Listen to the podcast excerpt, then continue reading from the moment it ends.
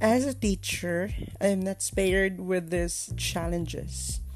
Over a period of four months since the start of pandemic, I do not have a regular internet connectivity because I only use mobile data through hotspots using 50 pesos worth of load that can accommodate my connectivity for three days. For in fact, sometimes it only lasts for a day, especially if we have other webinars to attend to and series of consultative meeting with the school head. At first, I had struggles to comply with the demands of this new normal, but over a period of repetitive practices and drills, I was able to slowly grasp the methods and technical skills of online classes.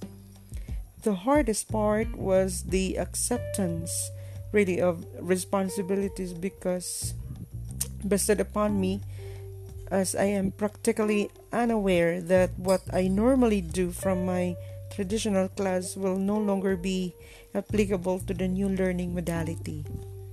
It was then a tough experience because I need to attend myriad of technical trainings on how the delivery of instructions be made using Google Classroom and its functions in terms of enrolling students, creating classwork, assigning tasks, and creating Google Forms, as well as checking of students' module using Kami and how to creatively make your portal pleasing. The training was a rigorous was so rigorous to the point where we need to simulate different processes involved in the delivery of online class. But with willingness to learn, any task becomes easy.